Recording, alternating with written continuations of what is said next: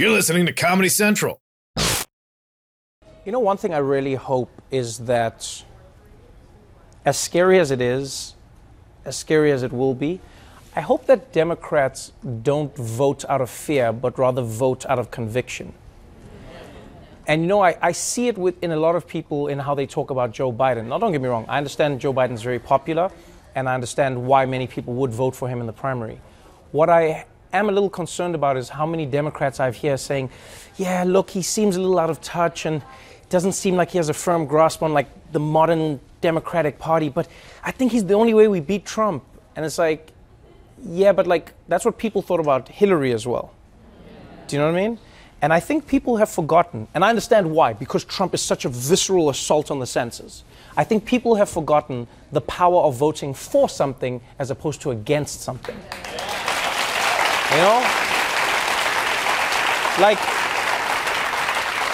if you're voting for Joe Biden, go vote for Joe Biden. Be like, no, Joe Biden's my favorite person. I love what he represents. I love his, his records. He's this, he's, I love Joe. I'm voting for him. Don't be like, oh, I'm scared of losing to Trump, so I'm to pick Joe. No, no. Pick the person you think is the best. Go with that person. And then you go like, this is what represents the party. This is what represents the people. These are the policies. And then you go from there. It is a little scarier. But now imagine losing and then going, ah, I didn't, and I wasn't uh, motivated, and I didn't think, and I did. Do do you get what I'm saying?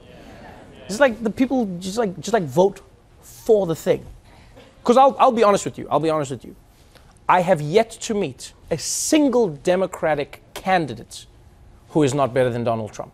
I'll be honest with you. I'm not even lying. It doesn't matter who. I have yet to meet one one person where I've been like, oh, you, yeah, no, Trump is better. No, no, Donald Trump is like, like I'm sorry. You know what I mean? Even like even in the debates around white supremacy, when people are like, "Oh, you're white supremacist," the fact that this is like a genuine conversation should stress people out. Do you know the fact that you have to ask, "Is he a white supremacist?" You know, and then people are like, "Is he? Is he not?" Is he? And then people are like, "Yeah, well, he's, maybe he says some things that inspire white supremacy." It's like, then stop saying it. So then you have to ask yourself that question even if you live in a world where you go like, okay, fine, fine, fine, fine, fine. Let, let's let's work with like the world as we see it, not assuming anything. Donald Trump says, I'm not a white supremacist. But as we've seen, white supremacists are very comfortable in taking what he says as it speaks to their agenda. Then the question is, Trump, why don't you stop saying the things that inspire the white supremacists? Then he's like, no, no, I, I, I don't. Then it's like, maybe then you don't mind inspiring white supremacists because your agenda is in many ways aligned to theirs. Like maybe that's the thing. You ready? The Daily Show with Trevor Noah, Ears Edition. Watch The Daily Show weeknights at 11, 10 Central on Comedy Central and the Comedy Central app. Watch full episodes and videos at thedailyshow.com.